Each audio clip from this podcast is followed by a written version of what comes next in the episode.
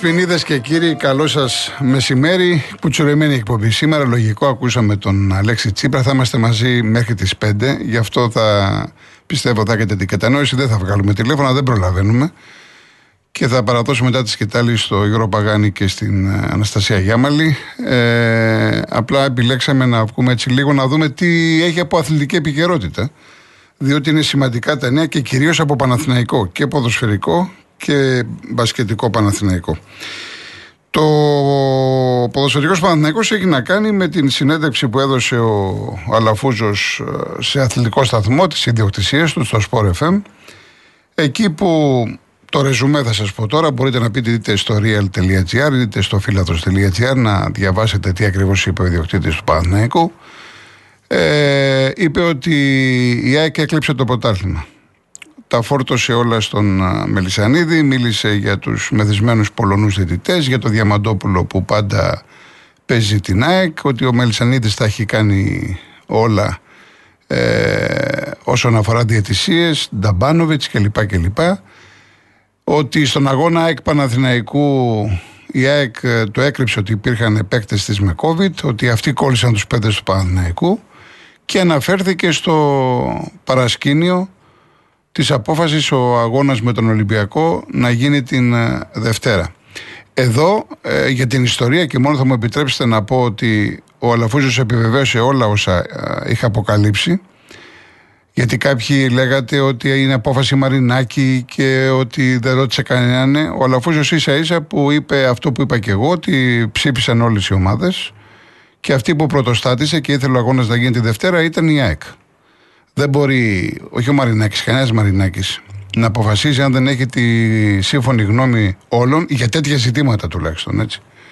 Όμως αυτό που έχει σημασία για το συγκεκριμένο κομμάτι είναι ότι ε, σύμφωνα με τον Αλαφούζο, επειδή ο Παναθηναϊκός αντιμετώπισε τεράστιο πρόβλημα με τον κορονοϊό, η Super League το συζητούσε, έτσι έχει πει ακριβώς. Είναι δικά του λόγια. Η Super League το συζητούσε ο αγώνας να γίνει Τρίτη ή Τετάρτη. Και εκεί λέει, πήρε τηλέφωνο τον Γιωβάνοβιτς και του είπε ο Γιωβάνοβιτς τι μία μέρα, τι δύο μέρες. Οι παίκτες λέει έχουν ορμή, θέλουν να παίξουν, να παίξουμε Δευτέρα. Εμένα αυτό επιμένω με ξεπερνάει.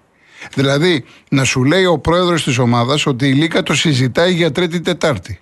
Να έχεις 29 κρούσματα στην ομάδα, από τα οποία η συντριπτική πλειοψηφία είναι των ποδοσφαιριστών. Είπαμε, η 11 που έπαιξε ο 22 ήταν μόνο καθαρή. Και αντί να πεις ναι, να παίξω Τρίτη, Τετάρτη, λες να παίξω Δευτέρα, αυτό εμένα με ξεπερνάει. Μου κάνει τρομερή εντύπωση και για τον ε, προπονητή και για τον Αλαφούζο, γιατί πάνω απ' όλα είναι η υγεία των ποδοσφαιριστών. Εν πάση περιπτώσει, αυτό τελείωσε. Δεν ξέρω βέβαια όπως ε, κόλλησαν κορονοϊό οι πέντε του Παναθηναϊκού, από την ΑΕΚΑΝ ε, κόλλησαν και οι πέντε του Ολυμπιακού, γιατί δεν έχουμε δει τίποτα από τους πέντε του Ολυμπιακού. Σε κάθε περίπτωση, ο Αλαβόζο είχε να μιλήσει έξι χρόνια. Εγώ κάποια στιγμή θα περίμενα να δώσει μια συνέντευξη εφόλη της ύλης. Τώρα τα πέρασε επιδερμικά. Βγήκε να πει αυτό που ήθελε για το Μελισανίδη. Ε, φυσικά από εκεί και πέρα ασχολήθηκε πολύ με την ΕΠΟ. Είπε πολλά για τον ε, Μπαλτάκο, για τον Μπένετ, ότι η ΕΠΟ είναι βαθιά άρρωστη. Έριξε κάποια καρφάκια για την κυβέρνηση ότι δεν έχει κάνει τίποτα για το ποδόσφαιρο. Και φυσικά αναφέρθηκε στο αύριο του Παναθηναϊκού ότι μέχρι 15 Ιουνίου μπορεί να γίνουν τρεις με τέσσερις ε, κινήσεις μεταγραφικές, σημαντικό αυτό, ότι ο Παναθηναϊκός δεν έχει χρέη, μόνο αυτά τα οποία είναι ρυθμισμένα με την εφορία και ότι όταν ανέλαβε υπήρχαν χρέη 60 εκατομμύρια, είχε την κακή χρονιά με το Στραματσιόνι, έφτασαν τα 100. Συνολικά έχει πληρώσει γύρω στα 120 εκατομμύρια ευρώ, ποσό που δεν μπορώ να το αφισβητήσει. Φαίνονται και από τους ισολογισμού. Ο Αλαφούζος έχει κάνει πάρα πολλά λάθη, τα έχει παραδεχτεί. Ε, Σαφώς τα τελευταία χρόνια έχει αλλάξει την πολιτική του. Δεν είναι από αυτούς τους παράγοντες, τους ιδιοκτήτες που κάθε μέρα είναι με το Καλάσνικοφ και πυροβολή. Ε, αλλά σήμερα επέλεξε να βγει. Αυτός ξέρει γιατί και με αυτά που είπε, ε, όλοι κρινόμεθα με αυτά τα οποία λέμε. Ξέρετε την άποψή μου, δεν πρόκειται να γίνω κουραστικός και να γυρίσω. Απλά ένα γενικότερο σχόλιο. Επειδή έχουμε να κάνουμε εδώ με Ελλάδα και αυτό που λέω δεν πάει στον Αλαφούζο. Πάει στους πάντες. Η ΑΕΚ πήρε και το ποτάθλημα το 18 και από το 18 μέχρι σήμερα δεν χάνει ευκαιρία ο Λουτσέσκου να λέει για κλοπή του πρωταθλήματος. Το ίδιο είπε τώρα και ο Αλαφούζος, το ίδιο έχει πει και με ανακοινώσεις πάρα, πάρα πολλές φορές ο Μαρινάκης και ο Ολυμπιακός. Και βλέπετε ότι γίνονται φοβερές καταγγελίες για διαφθορά, για βρωμιά, για διαιτησίες, για ένα, για ένα σωρό πράγματα από όλους. Και η ΑΕΚ, πόσες φορές έχει καταγγείλει. Και ο ΠΑΟ κλπ. Είδατε εσείς κανέναν να ιδρώσει το αυτάκι του; Είδατε εσείς το ποδόσφαιρο; Ω αρχή, ως αθλητική δικαιοσύνη να καλέσει έναν από όλους αυτούς και να πεις κάτσε κάτω ρε παλικάρι. Τι κάθεσαι και λες. Έχεις αποδείξεις. Για πες μας. Τι γίνεται. Ο καθένας λοιπόν εδώ σε αυτόν τον τόπο που λέγεται Ελλάδα μπορεί να βγει όποτε θέλει, να πει ό,τι θέλει και δεν τρέχει καστάνο. Και η ζωή συνεχίζεται. Αυτή είναι η πραγματικότητα και επαναλαμβάνω, δεν το λέω με τον Αλαφούζο. Εξάλλου, ο Αλαφούζος δεν είναι αυτός που ρίχνει λάδι στη φωτιά. Το ρίχνουν άλλοι, το έχουμε πει χιλιάδες φορές. Δεν λέμε να βάλουμε μυαλό.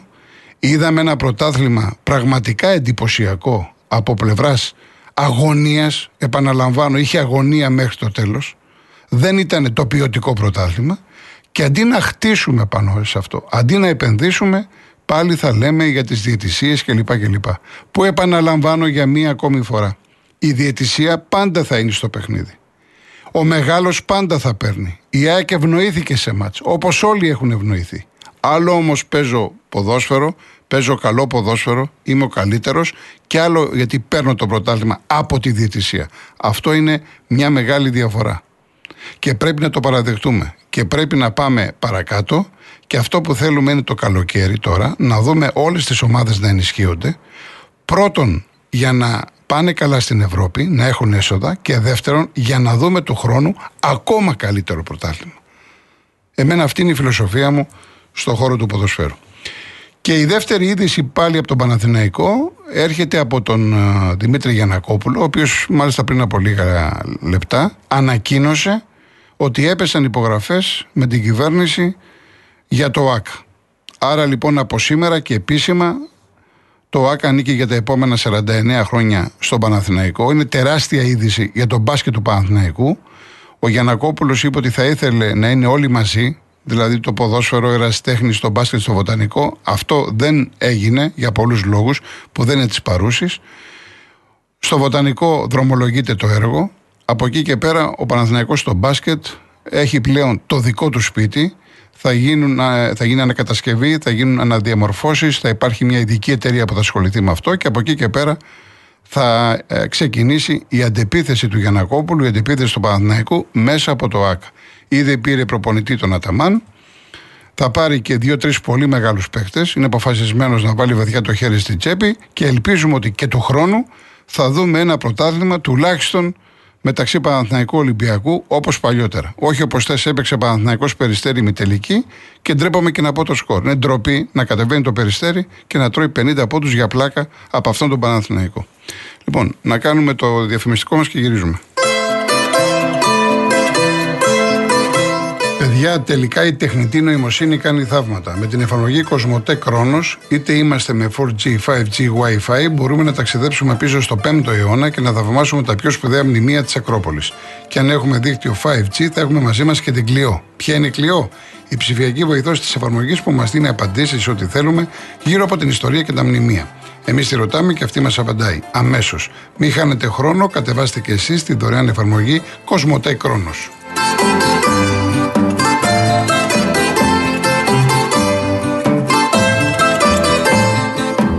Κρόνος. Αναβαθμίστε με συγχωρείτε ενεργειακά το σπίτι σας και κερδίστε την αξία του ρεύματος με τα νέα προγράμματα φωτοβολταϊκά στις στέκε και το νέο ξεκονομό από τη Μεταλουμίν, την κορυφαία εταιρεία στο χώρο. Η επιχειρηματική καινοτομία και η αξιοποίηση των σύγχρονων τεχνολογικών εφαρμογών συνιστούν βασικούς παράγοντες της Μεταλουμίν, της εταιρείας που πρώτη στον ελληνικό χώρο ανέπτυξε σταθερές και κινούμενες βάσεις για φωτοβολταϊκά. Μπείτε στο metalumin.gr και μάθετε περισσότερες πληροφορίες.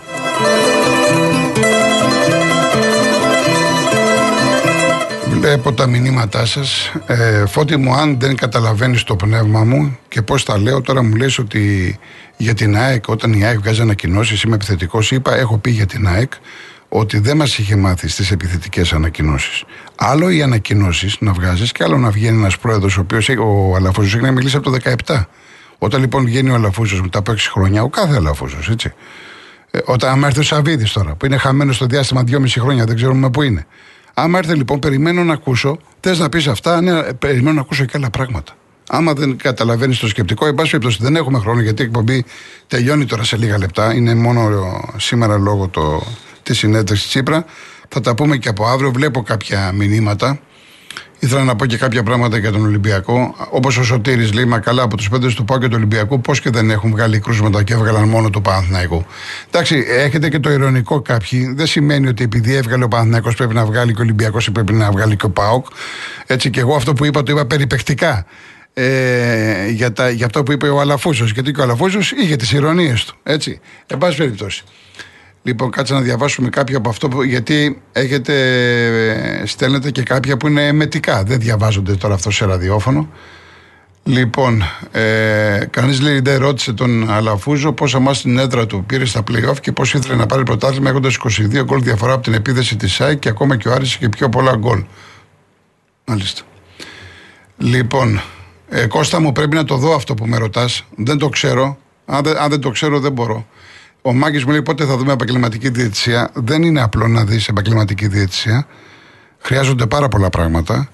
Ε, με Έλληνες διαιτητές να είναι ανεξάρτητοι, να δουν τι θα κάνουν με τις δουλειές τους, να υπάρχει ένα πλαίσιο τέτοιο που είναι, να είναι και αυτοί εξασφαλισμένοι, είναι, είναι σύνθετο. Εγώ είμαι υπέρ της επαγγελματικής διαιτησίας και τα λέω χρόνια.